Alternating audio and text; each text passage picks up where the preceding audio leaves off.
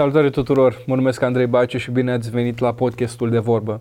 Un podcast despre Dumnezeu, discuții pe teme diverse și mărturii alături de oameni faini și dragi inimii mele. Astăzi am ocazia și bucuria de a vorbi cu o femeie puternică. O femeie care este mamă, care este soție și care într-un anumit moment al vieții lor au trecut cu una din fiicele lor printr-o greutate și mai multe detalii o să ne dea uh, dumnea ei. Însă ce aș dori să surprindem în acest podcast este cum poate un om să treacă prin suferință și să aibă um, putere. Și mai multe detalii ne va da sora Maria. Sora Maria, Dumnezeu să vă binecuvânteze. Da, ce mă bucur. Mă bucur foarte mult că am ajuns aici să putem să discutăm și v-aș întreba ce faceți, cum sunteți, cum vă simțiți? Uh, sunt bine, chiar sunt bine și mă bucur că înainte am putut să povestim și chiar să intrăm în atmosferă și să fiu relaxată. Ce, ce interesant că în momentul când vă, vă aud uh, vorbind, nu pot să nu mă gândesc la fica dumneavoastră, Anastasia. Da, Chiar da. povesteam cu soția mea. Deci aveți niște timbre atât de asemănătoare. Interesant, da, cum de...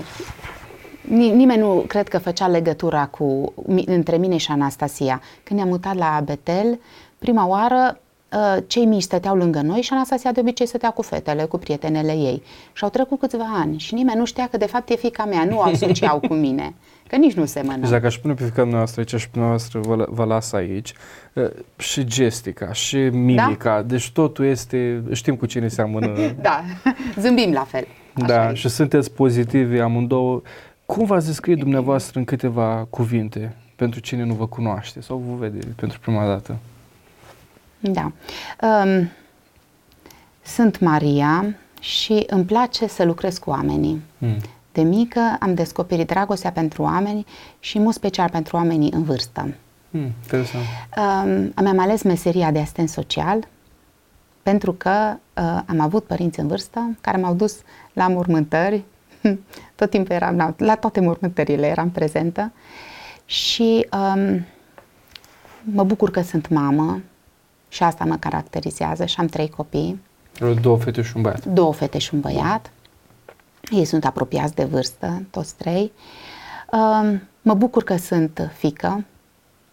Uh, mama mea mai trăiește în care 92 de ani. Mulțumesc. Da, da, mă bucur tare mult și cred că uh, așa fiecare zi când vorbesc cu ea, e așa o binecuvântare pentru mine, o simt o binecuvântare.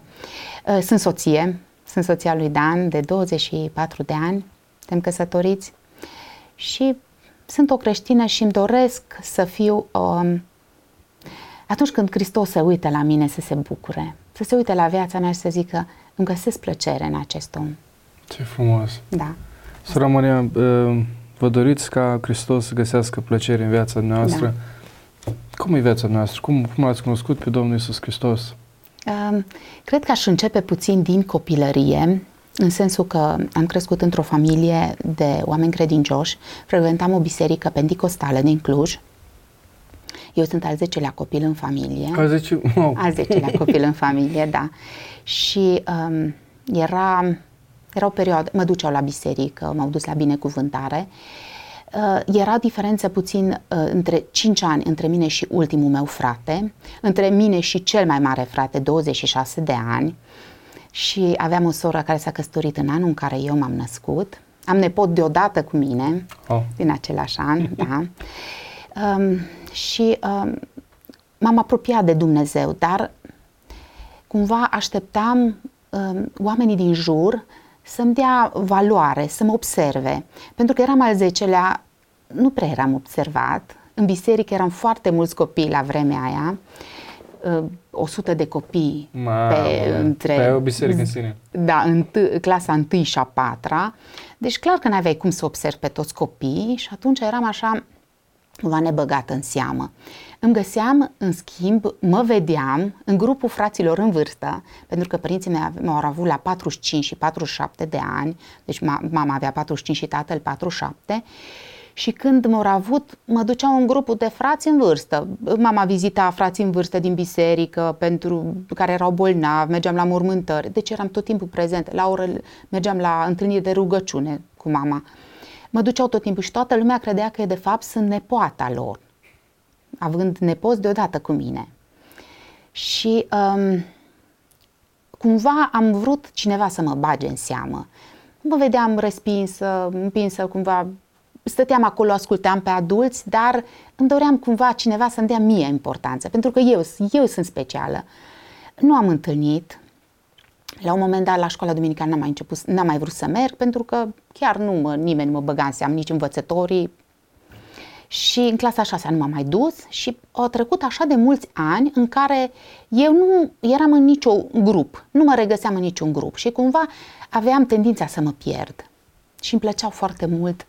Um, aveam o prietenă, prietena mea cea mai bună, ea mai târziu s-a pocăit uh-huh. și mergeam cu ea la, la muzică, la concerte, uh, dar era interesant că nu găseam plăcere îmi plăcea să ascult oamenii, dar atmosfera nu. Oamenii beau, era o atmosferă așa foarte, nu știu, tensionată și ciudată, mi s-a părut. Ea venea, în schimb, cu mine la biserică și eu mă duceam cu ea la concerte. Dar uh, a fost o perioadă în care Domnul mi-a vorbit, eu eram în căutarea unui prieten. Deși eram o persoană foarte deschisă și prietenoasă, în același timp eram și foarte închisă. Mm. Nu m-am regăsit nici într-un grup, am ajuns tânără, 18 ani, în care nu mă cunoșteau oamenii, tinerii de vârsta mea nu mă știau în biserică. Mergeam la biserică și plecam repede acasă. Deci nu stăteam, nu comunicam, nu mergeam la întâlniri. Eram parcă absentă. Și totuși Dumnezeu mi-a vorbit. Mi-a vorbit mie personal și mi s-a arătat ca un prieten. Da, și asta, asta a fost pentru mine. Nu știu, pentru alții a fost mântuitor. Eu ierta păcatele, dar pentru mine a fost dar cred că este e o conștientizare foarte mare. Să-ți dai seama că deși te născut într-o familie creștină și Domnul Iisus Hristos, Mântuitorul tău, ajunge să fie prietenul tău, da. când îi spune atunci ucenicilor, voi nu voi sunteți robi, sunteți frați, sunteți prieteni. Da. Nu știu, asta mi se pare... Da, ceva... dar și foarte interesant, înconjurată de biserica noastră unde mergeam, erau foarte mulți, deci tineri, 150-200 de tineri, de vârsta mea, perioada asta, patru ani să zic dif- diferență. Și uh, toate lucrurile astea, cumva, în toată asta, totuși Dumnezeu m-a găsit singură. M-a găsit un moment așa și să vorbească cumva Duhului meu, de fapt, acolo răni, a fost o rană totuși faptul că tot timpul mă simțeam eu cumva exclusă. Și am ajuns să-L cunosc pe Hristos ca și prieten. Dar a fost momentul botezului. Uh, dar uh, mult mai târziu a fost efectiv să simt că, um, că pot să mă apropii de Dumnezeu. Da. Eram așa într-o, hmm, nici nu știu cum să spun, într-o stare în care așteptam uh, ca Dumnezeu, mi-era teamă, cred că, să mă apropii de Dumnezeu. Pentru că niciodată cred că n-am fost foarte apropiată de tatăl meu. Era, era un om foarte ocupat, că nu era un om, un om cu atâția copii. Nu cred că le-a fost greu. Cred că le-a fost greu să, să fie cu fiecare în parte sau nici nu știau cum să se ocupe de fiecare. Numai Dumnezeu mi-a dat în jurul meu oameni care, dintre frații mei, care am avut una dintre, am o soră care acum este în state, ă, foarte apropiată. Și ea m-a crescut, ea, orice problemă aveam, o discutam cu ea, ea era aproape de mine, și acum chiar dacă suntem departe, orice, au zis, pentru tine fac orice. Deci dacă ai nevoie, nu e nicio problemă, chiar te ajut, vreau să te ajut. Și um, am stabilit și cu, cu frații mei apropiați de vârstă. Pe frații mei mai în vârstă am descoperit mai târziu. Bine că a fost fascinant să descoper așa cum erau ei, cum ne-a maturizat fiecare dintre noi. Da, și o bucurie să știu că aparțin lui Hristos, a fost așa o bucurie. După am mers la o facultate creștină și acolo în, Orad, în Oradea și în Oradea am, cred că l-am descoperit pe Dumnezeu la alt nivel. Hmm. Acolo eram cumva singură departe de, de familie și o trebuie cumva să mă descurc singură. Eram obișnuită să mă descurc, să zic, financiar și să-mi găsesc o chirie, să mă întrețin, nu era o problemă. Dar am descoperit pe Dumnezeu cel care îmi poartă de grijă. Mm. Pentru că de multe ori mm, trăiam din pensia tatălui meu, care nu era foarte mare și um, o trebuit cumva, așa fiecare problemă pe care am să o încredințez lui Dumnezeu.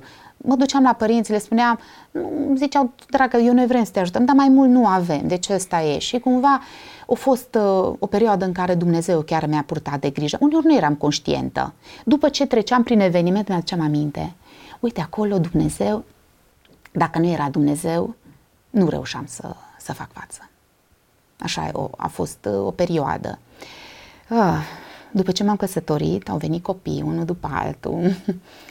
Deci și, Anastasia e cea mai mare? Da, are 23 de ani. Suntem căsătoriți de 24, 23, 20 și 18, cea mică. Deci în 5 ani am avut pe toți uh, trei și locuiam în chirie și erau multe, multe probleme. Și aici a fost o problemă, o problemă între mine și Dumnezeu, cumva influențată de părerile celor din jur. Eu m-am răzătit împotriva lui Dumnezeu. Îmi stăteam în chirie cu trei copii, uh, aveam loc de muncă, dar nu foarte bine plătit, ca asistent social. Și atunci noi um, cumva am zis, Doamne, dacă tu nu poți rezolva problema, adică nu vedem nimic, cumva, familia mea toți erau îngrijorați, măi, voi aveți copii, stați în chirie, cum vă descurcați, cum vă vedeți viitorul? Și atunci, cumva, am zis, a, voi, noi vom lua hotărârea și l-am, cumva l-am încurajat pe soțul meu să meargă în străinătate la muncă și să ne mutăm acolo. Aveam niște prieteni în Belgia și acolo ne-am hotărât să mergem. El lucra de două luni acolo, aveam, vreau să ne luăm chirie și în momentul în care efectiv a fost uh, zile, efectiv perioadă de zile în care noi am primit diagnosticul de borei. Deborah de cea mai mică. Deborah e cea mai mică. Da. Avea patru ani mm. și atunci se făceau analizele obligatorii. Și ne-am dus la medicul de familie și când ne-am dus la medicul de familie, uh, nu a, a văzut-o și a zis, doamnă, vă rog acum, o luați pe fetiță și mergeți la spital. Și am zis, doamnă, dar n-are fetița nimic. Doamnă, acum vă rog să mergeți la spital. Aveți încredere în mine. Și ne-am, m-am dus acasă și am zis, nu pot să-i las pe ceilalți. Soțul meu lucra în străinătate, eu în Oradea fiind singur, am zis, nu pot, cu cine să-i las pe ceilalți? Am zis, mă duc dimineața. M-am dus dimineața, era într-o sâmbătă și a zis către mine medicul, dar aș, ar trebui înainte să vă povestesc altceva. True. În sensul True. că eu lucram ca asistent social într-o fundație cu bolnavi de cancer în fază terminală. Hmm. Cu boli terminale, Hospice Emanuel se numește. Și acolo eu aveam de-a face cu copii și știam care, e, care sunt simptomele unei boli grave. Și eu totuși nu le-am văzut. Pentru că organismul i-a dat semne, cel puțin cu șase luni înainte, eu nu le-am văzut. Fiind foarte ocupată, lucram cu trei copii singură, duceam copiii la școală, la grădiniță, nu am observat simptomele fetei mele. Și le-au au trecut neobservate. Și în momentul în care ne-am dus la spital, cu ochiul liber, ne-au spus 75% e leucemie, fără nicio analiză, fără nicio consultație. Hmm. Și au chemat, au venit acolo tot felul de medici, erau rezidenți, cred că studenți și au zis, uitați, ăsta e un, un caz clar de leucemie. Uh, ne-au trimis la Timișoara să facem, o zis că de urgență să mergem, să facem uh, o puncție, să facem biopsia ca să vadă ce tip e și cât de repede să începem. Asta a fost luni, deci în 4 februarie. Ea, în, ea e născută în 6 și împlinea 4 ani. Și când ne-am dus acolo, la Timișoara, a făcut biopsia, noi ne-am gândit că ne vor ține în spital și vom începe acolo tratamentul. Ne-au trimis acasă, doamna, eu am zis că să vorbesc cu doctorița, să-mi spună ceva. Și a zis, doamnă dragă, eu am zis, uite, soțul meu lucrează în Belgia, ne-am duce acolo pentru tratament. A zis, doamnă dragă, du-te și la capătul pământului cheltuie toți banii pe care ai de pe, din lume. Dar, îți spun, copilul nu va trăi. Deci așa, 87% din celule erau canceroase în urma uh, analizelor. Ne-am dus la Oradea, am fost transportați de urgent din nou la Oradea, dar între timp familia mea știind că stăm în chirie, noi am renunțat la tot în Oradea.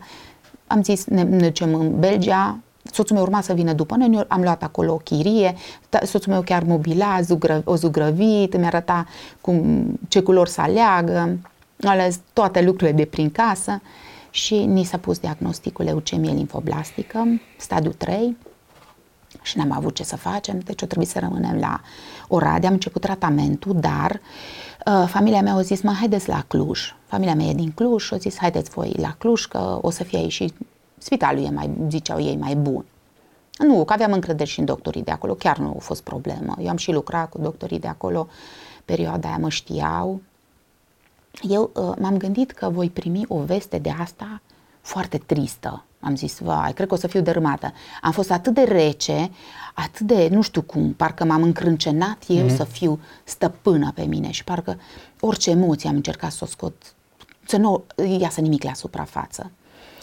Uh, și când am venit la Orade, la Cluj, am început să facem tratamentul, dar um, nu se putea, organismul ei nu răspundea foarte bine. Deci asta a fost în februarie și prin septembrie medicul ne-a spus ați reușit să treceți peste perioada mai grea. Dar asta a fost 2008, am locuit practic în spital. Asta am vrut să vă întreb cam mi-a fost într-o perioadă cu Chris în spital foarte, foarte scurtă. Dacă ați putea să descrieți ce simte o mamă atunci când aș vrea să-și dea viața pentru copilul ei, mm. nu neapărat să-și dea viața, dar dacă ai putea să faci tu ceva, te duci până la capătul lumii, da, ca să ajungi.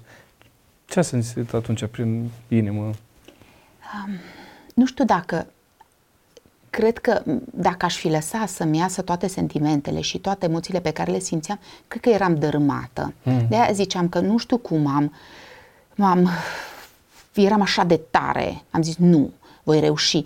Dar uh, toată lupta asta mea era de fapt cu Dumnezeu. Eu am zis nu, vreau să-ți demonstrez că cumva am luat hotărârea bună.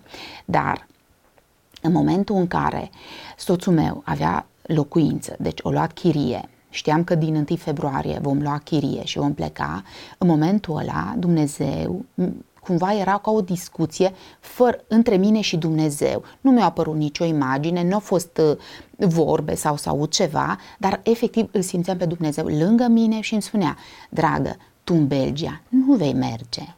Și am zis, Doamne, dar nu pot, nu pot. Uite, tu n-ai rezolvat problema noastră financiară. Noi aveam nevoie de altceva. Ți-am tot cerut. Tu n-ai vrut să ne dai. Și am, eu am la hotărârea. Da, dar ție acolo nu o să-ți meargă bine. Și am zis, și cum o vei opri? Hm. Și o, zis, o să-ți dau boală la un copil. Și am zis, nu se poate așa ceva, că tu ești cumva plin de dragoste. Și mi-a apărut chipul de Borei în, în minte. N-a spus nimic, ci a apărut efectiv chipul de Borei. Mm, deci asta a fost clar discuția dintre mine și eu atunci când Deborah s-a îmbolnăvit și s-a pus diagnosticul, am știut că e lupta mea de răzvrătire împotriva lui Dumnezeu. Că n-am acceptat cumva voia lui. Dumnezeu avea un plan bun pentru mine. Hmm. De aia cum a luat vestea când a aflat care e leucemie? Ea, ea avea patru ani, era mult prea micuță. Mai deci nu știa. Nu, nu, nu. Frații ei um, erau, deci noi aveam o, o familie, în sensul că eu tot timpul o mamă, o mamă care mă ocupam de copii, dintr-o dată nu a mai existat mama, a plecat, deci cel puțin o lună de zile am stat numai în spital, ei nu puteau să vină în spital sau ne vedeam doar prin geam.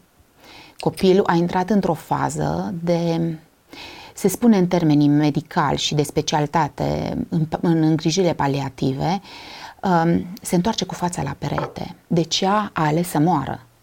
De ce a zis, nu mai, eu așa nu pot să trăiesc, nu mai avea uh, nicio resursă. Hmm. Tot timpul cu, cu mama, care eram destul de drastică cu ea, am zis, mai nu pot să o las, uh, să o răsfăț.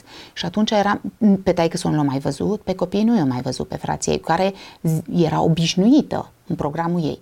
Și atunci, noi fiind în spital, efectiv ea avea o lume care nu-i plăcea izolați în, într-un salon, nu ne lăsau să plecăm. Da, chiar, chiar povesteam cu soția mea că în momentul în care se pregătea să nască și trebuia să stea în spital sau chiar după, bă, abia aștept să se o dată de aici afară, că la un moment dat se urcă... Nu, ne-am stat o lună în același salon, fără să vină nimeni. Veneau asistentele mascate și atât.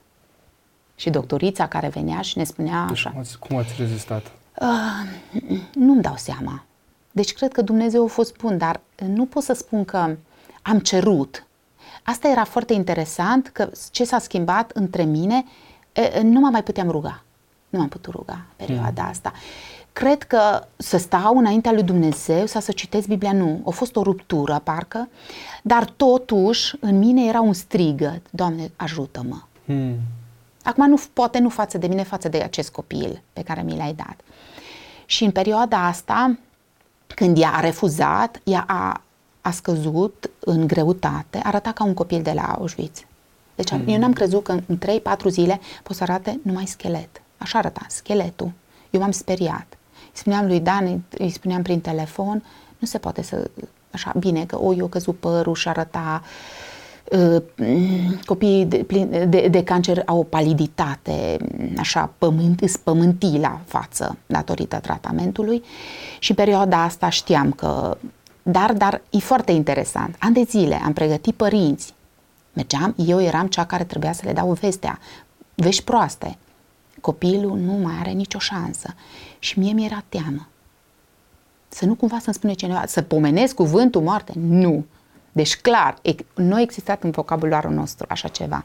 Și primesc un telefon de 9 ani de zile, o persoană, persoana respectivă nu m-a sunat. Și m-a sunat și am spus, mi-a spus, Maria, trebuie să dai drumul copilului.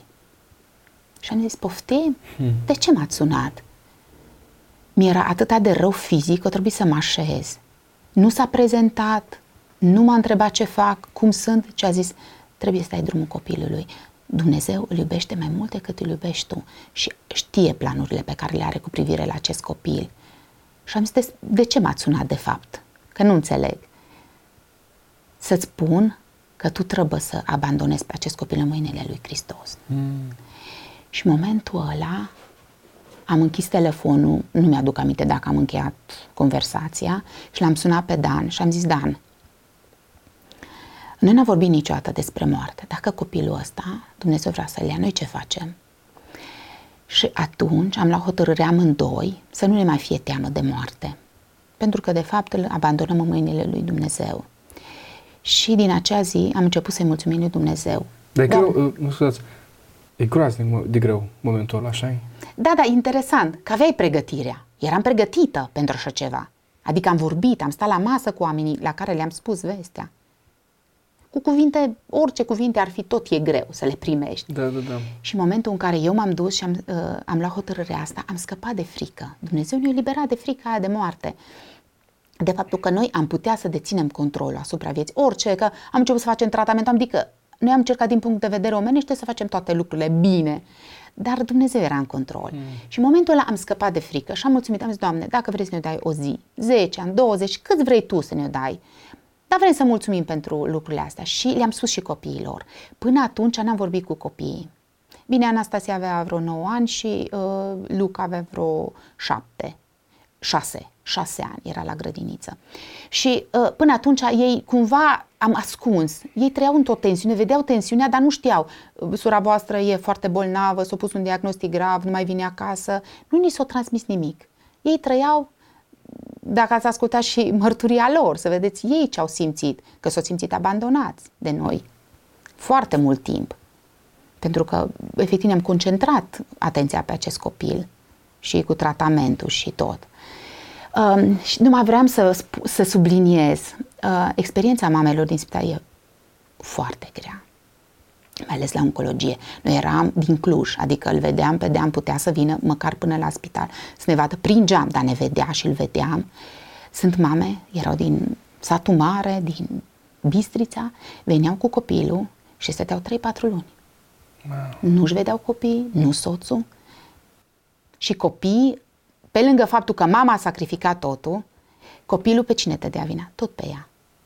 Hmm. Că de ea nu poți să-și vadă tatăl, frații, din cauza ei.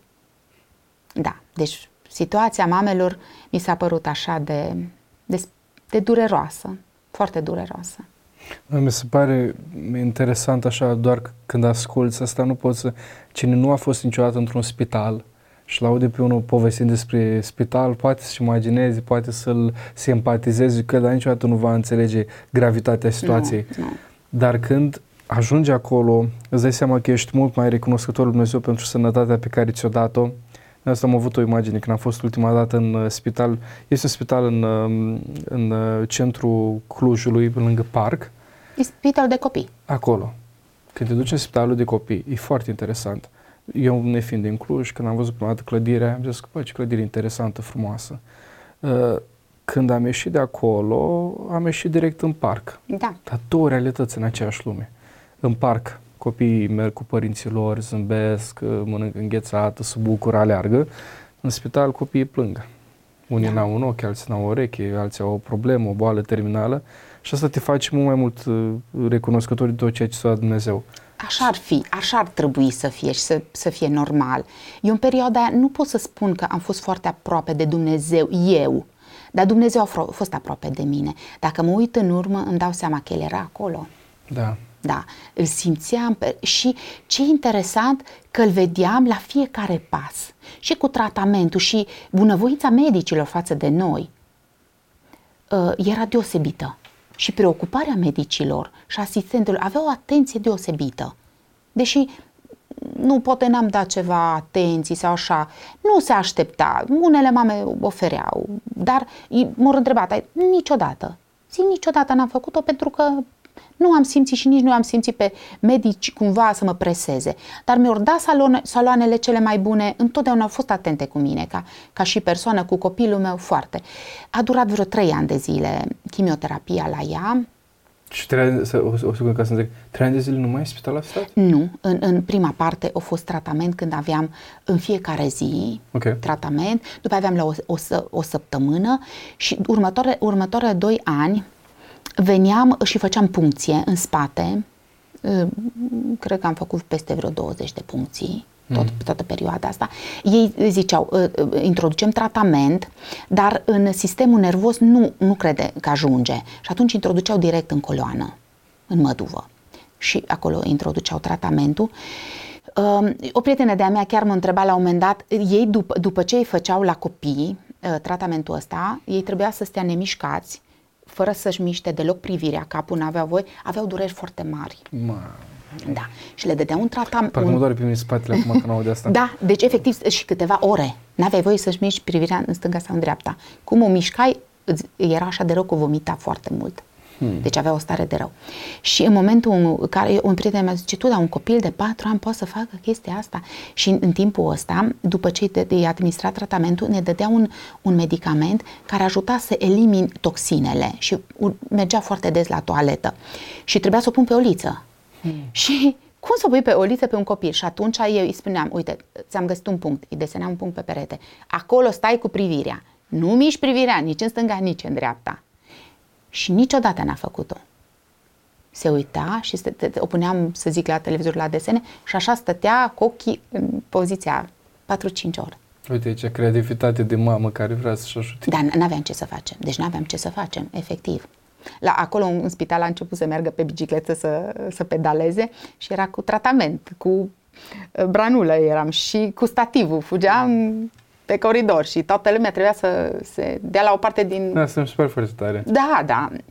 Acolo aveam o lume a noastră, copiii erau tot copii, aveam o, și acum există pe secție o cameră de joacă, un psiholog care și ceva fundație veneau la noi, People mm-hmm. to People, cred că se numea, și veneau și aveau tot felul de activități și le însemna foarte mult uh, viața copiilor. Da, și le aduceau cadouri și tot felul de bucurii. Dacă era ziua unui copil, se făcea o petrecere de aia, toată lumea era bucuros, așa, da. Și am cunoscut foarte multe mame și ne-am încurajat una pe mm. alta. Era o durere foarte mare când uh, mureau copii, foarte mare. Da. Mai, um, și am vrut să vă întreb, în, uh, în perioada asta, ce, ce s-a întâmplat mai departe cu uh, fica dumneavoastră? Că acum când o văd, e mare. Noi ne, ne bucurăm, mă uit în urmă, am fost în perioada aia când vreo 50 de copii pe secție, nu știu dacă mai trăiesc vreo 10, nu știu dacă trăim. Dumnezeu a hotărât uh, un plan special pentru Debora. Uh, poate nu-l înțelegem acum, nu parcă nici acum nu-l înțelegem ce vrea Dumnezeu de la viața ei, dar uh, noi am crezut că ea a uitat perioada aia, nu a uitat-o. La un moment dat putea să povestească când nu-i găsea o venă și cum suferea și cât uh, ce durere era. La un moment dat nu puteam duce la medic, măcar să dea o, ceva injecție, era atât de speriată, apucau transpirațiile, efectiv, curgea transpirația pe ea, hmm. din cauza fricii. Era așa o frică pe ea. Da. Când se duce și acum la spital, se duce cu drag, uh, le cunoaște pe asistente și o dată pe an facem tratament. Mergem deci, practic, în viața, analize viața fiicei noastre a avut loc un miracol. Da, da, putem deci să spunem, au da. rămas în viață și da. nu folosim uh, termenii ușor, da. dar când uh, din 50 de copii numai 10 ajung să trăiască da. și toți cu boli terminale, Asta mi se pare... Da, forme foarte grave au fost atunci. Și tumorile, copiii care aveau tumori, uh, mai repede mureau decât. Uh, am întâlnit oameni, mămici, uh, ortodoxe fiind, foarte ancorate în credință. Deci, dacă stau acum să mă gândesc, erau deosebite și o mărturie specială au avut uh, acolo. Mi-aduc aminte de foarte multe mămici care au avut o încredere mare în Dumnezeu. Și am avut o mămică, mi-aduc aminte, avea un băiat de 17 sau 18, uf, minune, atât era de frumos băiatul ăla. Odată am stat cu, el, în, cu ei în salon, avea o tumoră cerebrală, erau din Huiedin, mai avea un cum băiat și ce era interesant, sau efectiv au luat uh, împrumut de la bancă să meargă să-și opereze copilul în străinătate și copilul lor a decedat. Mm. Și au rămas curate, fără un copil și când ne-am întâlnit, era nu resemnată, acceptat voia lui Dumnezeu. A zis, nu am putut să-l mai văd suferind. Mi-a fost foarte greu. Cred că asta era cea mai mare durere. Nu mai puteam să vedem suferind. Erau dăți când uh, intervenea moartea nici nu ne dădeam seama, pentru că ei ca și copii fugeau pe coridor uh-huh. și veneau și se puneau în pat și ziceau nu mă simt bine. Și după o oră mureau. Da, deci o mers, o, o alerga pe coridor, deci în fața noastră era șapte și ceva, am luat cina și la nouă mm. s-a auzit un urlet. Și am zis, ce s-a întâmplat? Murise fetița. Deci după asta, după ce o alergat pe coridor, o dus în pat și a avut o hemoragie internă și a murit. Și am zis, dar am văzut-o pe Naomi pe coridor. Așa era. Intervenea. Dar în șoc asta lor de copii, e, copiii cumva cred că trec mai ușor peste problemele de sănătate decât oamenii. Mm. Au așa o capacitate le dă Dumnezeu și altfel perspectiva. Deși noi credem că um, ei suferă, nu știu să-și exprime suferința, dar e foarte interesant cum privesc boala parcă o altă, nu știu, Dumnezeu le dă o putere interioară să da. lupte cu boala. E foarte interesant. Suferă, așa după a merg, iar mai desena, deci așa cumva trecea la joc. Mă uit cu... la, de exemplu, la băiețelul meu când cade sau și-a făcut acum o julitură aici în cot și face bubu, au, au, au și eu îi spun, spune thank you Jesus, mulțumesc Iisuse că tot timpul ne rugăm pentru asta și după aia zâmbește și îi spun, Cristi, tu știi că Iisus te iubește? Da! Și atunci când trece și o vede pe surioara lui că, că plânge, se duce la ea pune așa, nu, nu, nu, e ok, e ok. Au puterea asta să treacă așa peste... Da. Atunci, în momentul, după ce am trecut peste boala uh, de borei, cumva a fost o perioadă de cercetare din partea lui Dumnezeu peste mine.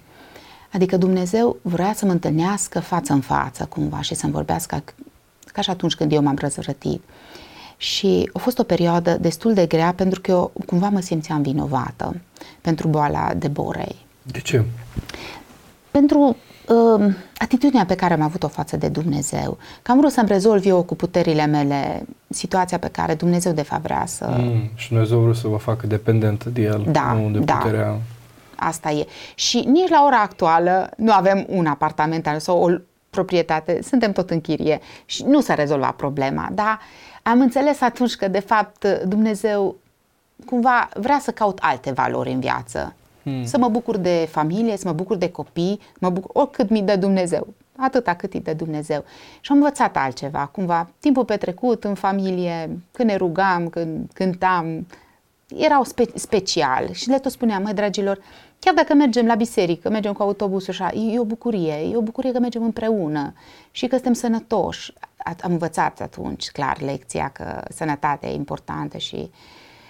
Dumne- da, chestia e că tot de la Dumnezeu o primim și toți suntem dependenți de El. Și, um, dar Dumnezeu așa de interesant a lucrat și prin oameni, a ajuns să mă, să mă mânghești și cumva să accept voia lui Dumnezeu, da, și să mă iert și eu pe mine. El m-a iertat. Era clar că m-a iertat și mi-a arătat dragostea Lui. Este Dumnezeu nostru. Da. În El este iertare uh, tot timpul și a, a zis la început un lucru care mi-a dat foarte mult de gândit că uh, Dumnezeu tot timpul a căutat uh, o relație personală cu mine și eu, așa a spus, da. și eu să vin la El, El vrea să vorbească cu mine. Ce interesant că Dumnezeu tot timpul este deschis să se conecteze cu noi. El da. tot timpul e acolo. Te aștept să-ți deschizi inima, te aștept. Și parcă așa, spuneți. Nu, nu, nu, că eu nu mai te vreau să, vreau să închei uh, punctul ăsta. E, parcă atunci când ești în suferință și greu, atunci, într-o perspectivă umană, de cine zice că nu e, că e ușor, nu știu cât, cât adevăr spune, dar când ești în suferință, dacă ești om, este greu. Dacă știi că l-ai pe Dumnezeu alături de da. tine, da. El așteaptă să te conectezi cu El. Da. Și El e acolo tot timpul. Așa e, da. Știi ce e interesant? Că firea noastră, noi ca oameni, e așa de ușor să uităm lucrurile bune da, care sunt în viața noastră absolut. și ne aducem... Eu, imediat, dacă mă întreb ce mi s-a întâmplat bun în 2022, îmi aduc aminte de lucrurile negative. Și după asta să mă gândesc că Salmistul spune foarte clar, ă, suflete, adu-ți aminte și numără binecuvântările, da, da, adu-ți da, aminte de binecuvântările pe care tu le-ai primit. Și atunci stau și zic, ă, dar am avut multe binecuvântări. Chiar și atunci când mi s-a părut că e greu, de fapt Dumnezeu era acolo. Dumnezeu m-a condus. Și așa e de interesant, Dumnezeu a avut um, cumva răbdare cu mine da. și m-a condus până acolo încât să ajung să, să aud vocea Domnului când îmi vorbește și să zică oprește-te, nu te dupe acolo, nu fă asta. Și au fost lucruri, uh, dar au fost mulți ani până am în, în, în, înțeles cum îmi vorbește Domnul și cum mă călăuzește Domnul. Și o viață întreagă, trebuie să învățăm lucrul ăsta. Da. Adică și Vezi așa un progres, am vrut zic. Da, dar nu numai atâta. Uh, e interesant că uh, atunci când mă pregătea pentru o perioadă, uh, eu ziceam că e grea. Dumnezeu mă trecea la alt nivel. La alt nivel vrea altceva de la mine. Că de multe ori, întotdeauna am considerat că acolo unde Dumnezeu mă trimite și îmi deschide ușa, înseamnă că e locul meu. Unde lucrez acum. E foarte greu. Lucrez cu copii cu dizabilități și uh, e greu să-i înțelegi, să înțelegi părinți care abandonează copilul pentru că nu-l pot crește, de multe ori poate au, au condiții și financiar o duc bine, nu pot emoțional. Oamenii care nu-L cunosc pe Dumnezeu nu au, nu au resursă. Nu contează dacă ești neoprotestant, ortodox, nu asta, ci relația pe care ai cu Dumnezeu e ca o, o, o stâncă pe care tu ești așezat și orice ar veni, tu ești acolo, nu prin puterea ta, că tot oameni suntem, dar prin puterea lui Dumnezeu. De acolo stragi seva, puterea. Hmm. Asta, e, asta am observat eu în viață și am observat oameni care atunci când o zis că sunt um, aproape de Dumnezeu și îl cunosc, ori trecut altfel prin problemă. Eu m-am uitat la oameni și am urmărit, sunt niște tineri în biserică, dar acum e un alt subiect în sensul nu, că, nu, nu alt subiect, cumva, ă, atunci când vine Dumnezeu în viața unui om, o schimbă total și o da. face mai bună. Și am văzut două fete care veneau la noi la biserică acum vreo 2009-2010 și le urmăresc viața. Una a mers în, nu, nu s-a întors la Dumnezeu, nu s-a botezat și una s-a botezat. Și se văd, e căsătorit, are un copil uh, în biserică, altfel Dumnezeu a lucrat în viața ei.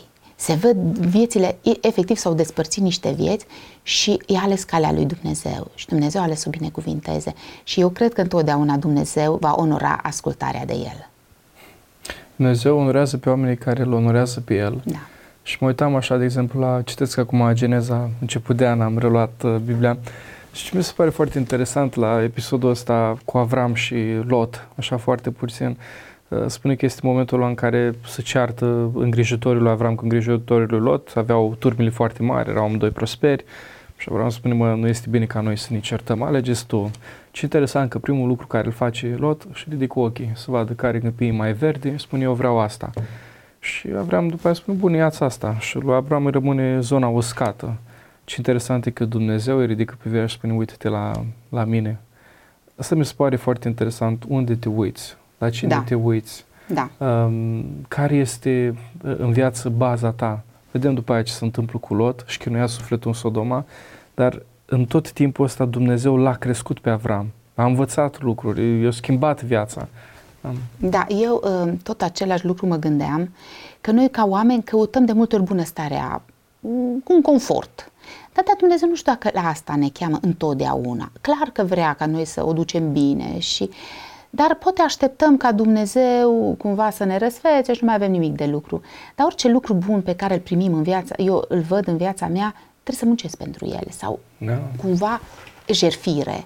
slujești lui Dumnezeu, dar trebuie să dai ceva, adică nu poți să zici, nu, bine, Doamne, eu vreau ca să fiu cel mai bun vorbitor, dar îți trebuie totuși muncă și slujire, nu poți... Și este interesant, ne uităm la viața Mântuitorului și așa tragi concluzii. Vezi pe Domnul Iisus Hristos, a avut o lucrare foarte frumoasă, o lucrare publică de trei ani, dar a trebuit să muncească foarte mult. A da. trebuit asta a însemnat să ducă la oameni, să ducă la, la care avea dizabilități ca să-l vindece. Au avut uh, să se ducă cu femeia respectivă care avea o scurgere de sânge, trebuie să se ducă în contextul ăla și tot așa. E muncă. Da. Deci nu, și nu poți să le primești toate așa. Da, și, da, mai cred un lucru. Dumnezeu nu, nu ne-a mântuit ca noi să stăm în puf. Deci cine crede lucrul ăsta să citească Biblia. Dumnezeu, tocmai asta e frumusețea vieții cu Hristos, că prin greutate El este alături de tine și imaginea asta e vlavie, ce înseamnă vlavie? Americanii spun foarte frumos, godliness, adică să mă asemăn mai mult și mai mult cu Dumnezeu. Da. Când uh, dă imaginea, nicio imagine folosită de Domnul, toate imaginile folosite de Domnul Iisus Hristos sunt cu rost și au o semnificație. Când folosești imaginea lutului, chiar ieri mă uitam cu, uh, el este olarul, eu sunt lutul. Ieri mă uitam cu soția mea la un olar care făcea ceva cu un vas. Pe când ia lutul respectiv și îl trântește și îl face așa, numai după aia poate să facă o formă frumoasă. Ce interesant că pe măsură ce lutul crește și arată fain și pe gata, în sfârșit, gata, nu, nu, nu. Îi mai pune un zimț, îi mai pune o chestie și da, pe lutul doare. Dar la final când vezi vasul, nu doar că arată frumos, din vasul respectiv bei ceva, vasul respectiv îl pui pe un... Cam asta văd că face Dumnezeu Dar cu noi. ce interesant că după ce îl termină, îl pune și în cuptor știi? Ca foarte să aibă și mai mare rezistență. Mi-aduc aminte de, am văzut o imagine și eu tot așa și bagă în cuptor. Nu știu cât timp trebuie să stea în cuptor. Mm. Noi când suntem atunci în suferință, ce Doamne, dar de ce? Dar pentru ce? Dar cât timp? Um, eu cred că toată viața noastră așa de credință, um, Dumnezeu ne trece prin multe situații, dar asta își dorește o mai mare apropiere de Dumnezeu, o mai mare încredere în El. Adică pe zi ce trece, noi ne dorim să ajungem în cer, la Dumnezeu. Dar cum să ajungem acolo când noi nici de aici nu începem să avem încredere în Dumnezeu? Adică zicem, da, când voi ajunge în cer, voi fi perfect. Păi cum să ajungi să fii perfect? Dar muncește de aici. Adică acceptă ca Dumnezeu să lucreze în viața ta. Vrea să te modeleze după cum vrea El. Ce să facem? Uneori e greu, nu poți să spui că e ușor. Da, și ce interesant, am văzut oameni care în viața asta fug de suferință. Și nu vreau să se înțeleagă acum ideea că, bă, eu le stăpânesc pe toate, că nu. Deși oamenii știu că au ascultat podcastul ăsta, că am trecut cu familia noastră prin multe suferințe și eu de când m-am căsătorit cu soția mea, dar văd, văd un lucru, că suferința m-a învățat dependența de Dumnezeu. Și chiar dacă treci prin suferințe, uh, alte nu poți fi gata, am rețeta succesului. Nu, Știi? nu ai, da. Dar îl ai pe Dumnezeu alături. Eu zic că cu fiecare experiență, de multe ori, trece, mie mi se pare că trec parcă prin aceeași experiență, ca și într-un examen, până îl trec. Așa mă trece Dumnezeu. Mie mi se pare, Doamne, iar am ajuns aici. Dar păi n-am mai trecut de acum o lună, acum două luni. Iar mă trec pe aici. Pentru că încă n-am ajuns să-l trec să am mai multă încredere așa cu ceea ce cere Dumnezeu de la noi. Și eu m-am tot gândit la un moment dat, după perioada cu Debora, deja crescuseră copii, eu am zis, Doamne, oare ce, ce mi-aș dori pentru mine?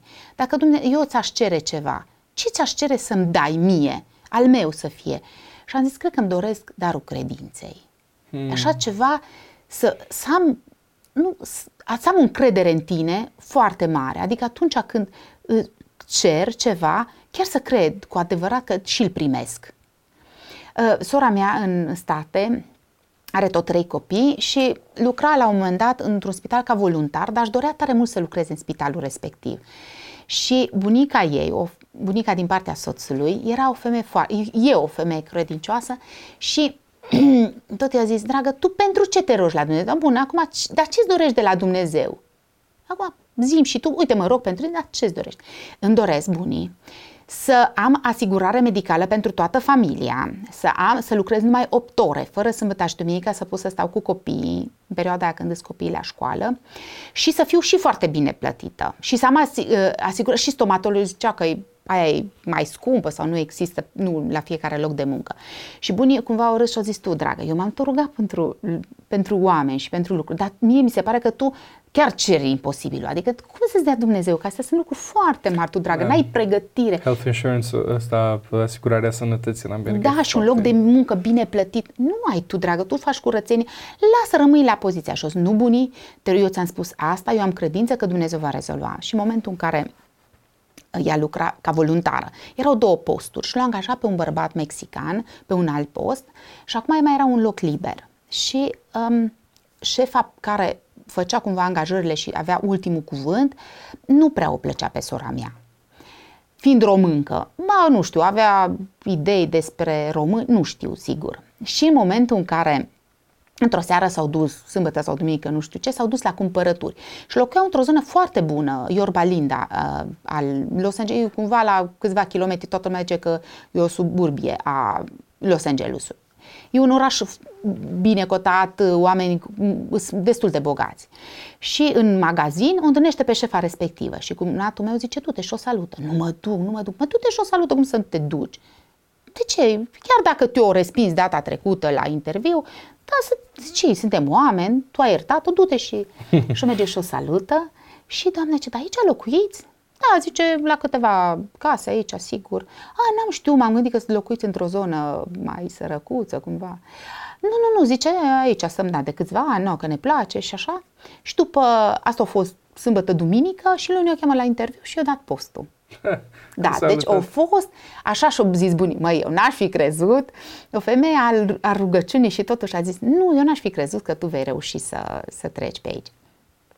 Da, eu când m-am angajat, de exemplu, la locul de muncă, aici unde sunt acum, eu am zis, doamne, eu vreau să fiu angajată. Și am mai trecut prin vreo două interviu și am zis, cred că nu îți dă cu relații, eu nu am, nu știu dacă voi reuși să ajung.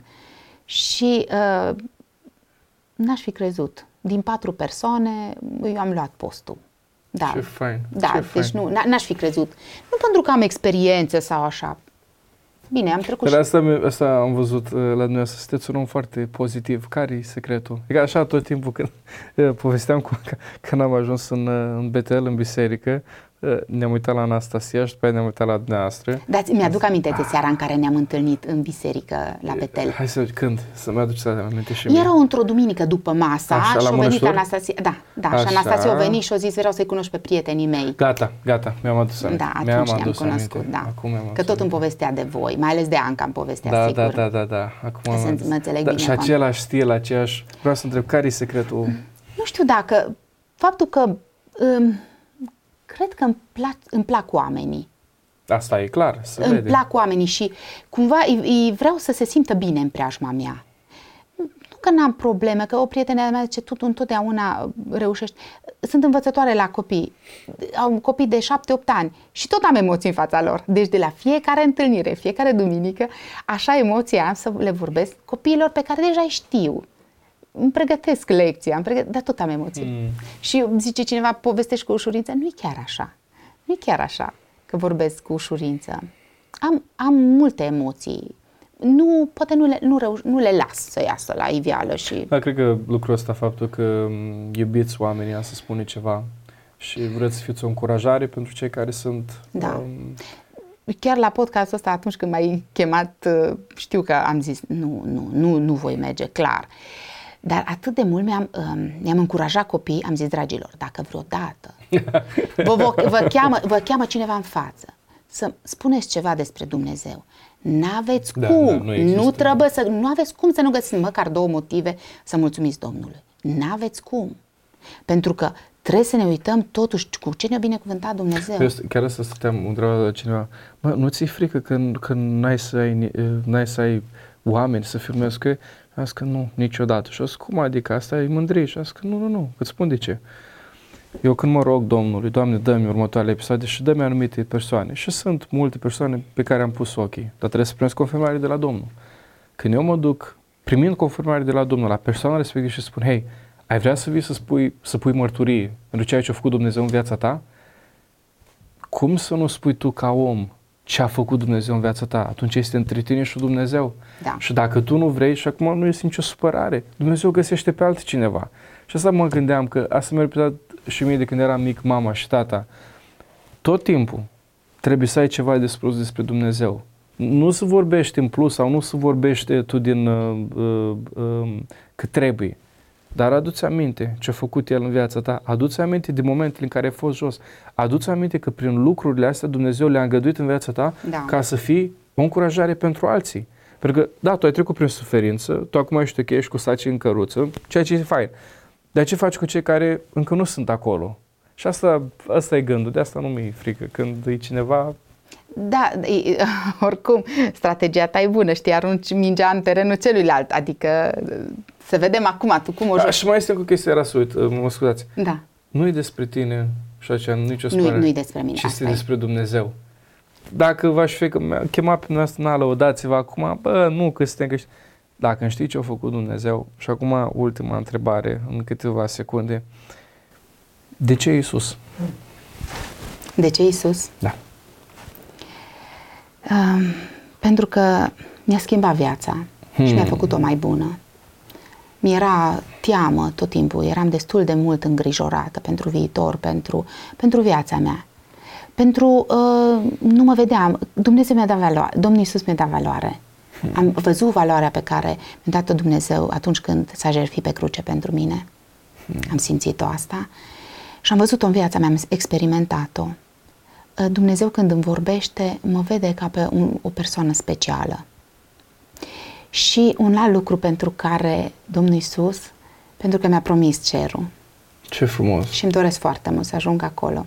Și la noi în biserică se vorbea mult și în grupul de rugăciune, atunci când vom ajunge, Domnul Isus va fi așa de ocupat cu atâta lume și atâtea persoane și o să trimite ceva sfinți sau îngeri să mă primească și am zis, eu nu pot ac- să accept asemenea adevăr. E o minciună. Dar nu e adevărat. Eu, este uite. eu vreau să mă aștepte Hristos. El să mă ia în brațe, El să mă îmbrățișeze, El să-mi spună că mă iubește și se bucură că am ajuns acolo.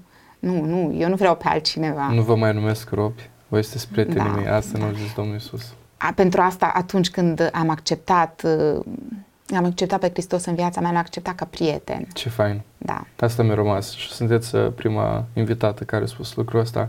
Iisus e duceam, prietenul meu. duceam lipsă de prieten și el mi-a arătat dragoste. Mi-a dat dragoste în foarte multe momente când uh, oamenii cred că nu.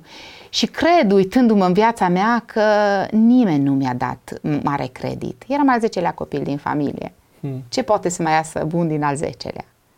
Și să vedeți, uh, sora Maria, prin podcastul ăsta cât de mulți oameni o să fie întăriți uh, și asta o să vedem în cer.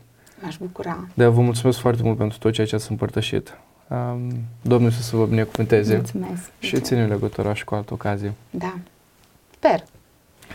Dragi telespectatori, dragi ascultători, vă mulțumesc că ați rămas până la uh, final. Nu uitați, Dumnezeu este Cel care este stâncă, chiar și atunci când treci prin încercare.